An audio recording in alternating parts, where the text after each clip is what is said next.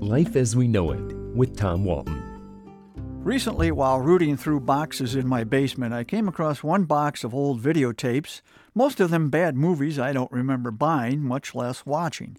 Pirates of Penzance? The good news is that I don't have to watch them again because I can't. They're videotapes, which means they are yesterday's technology and no longer playable unless I convert them to DVDs, which I have no intention of doing. But there was another box that intrigued me, and this one was full of DVDs. This one was a collection of 30 or so interviews we've done with prominent Toledoans as part of the Sight and Sound Video History Project of the Toledo Lucas County Public Library. The mission of Sight and Sound is to sit down with these movers and shakers and doers and get their life stories archived on discs, which then can be checked out of the library just like a book or viewed online at the library's website.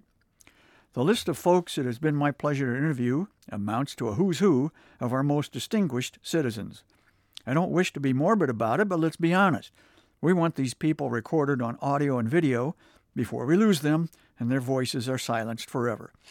It's a beautiful thing to hear Jamie Farr talk about his career in Hollywood and the bumps and bruises all actors encounter in their pursuit of stardom and their next performance. It's fascinating to listen to former Toledo newsman Gordon Ward describe the early days of television, including not only the day WTOL switched from black and white to color, but also the day he married his wife Connie on live TV. It's inspiring to hear Baldemar Velasquez explain the difficult days in the late 1960s and early 1970s when he founded the Farm Labor Organizing Committee to improve the lives of migratory farm workers. It is easy to smile as the maestro, the late Sam Szor, talks about several decades of leading the Toledo Concert Band and all those years of concerts under the stars at the Toledo Zoo Amphitheater. In fact, the arts have been well represented in the series. Madame Marie Vogt, the founder of the Toledo Ballet, professed to be nervous as we began taping, but turned in a flawless performance recalling her eventful life.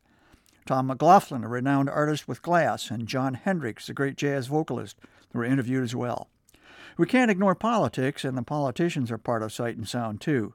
Former Toledo Mayor Carty Finkbeiner, former Lucas County Commissioner Sandy Isenberg, and our longtime Congresswoman Marcy Kaptur all shared personal stories of triumph and disappointment. From the world of sports, we sat down with legendary University of Toledo basketball coach Bobby Nichols, and on another occasion, the equally legendary Frank Gilhooley, so long associated with the Toledo Mudhens and sports broadcasting.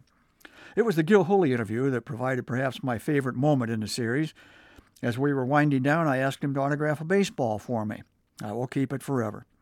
But my favorite interview was still the first one, with local businessman, philanthropist, and community leader Dick Anderson. I still marvel at this man and his wonderful wife, Fran, and their lifetime of service and giving back. Individually and collectively, the subjects of the library's Sight and Sound series remind me of just how fortunate I am to know all of them and how they all make Toledo such a special place. Life as We Know It is written and hosted by Tom Walton and is a production of WGTE Public Media. Life as We Know It with Tom Walton can be heard on WGTE FM 91 every Monday afternoon during All Things Considered at 5:44 p.m. or hear past episodes at wgte.org/life.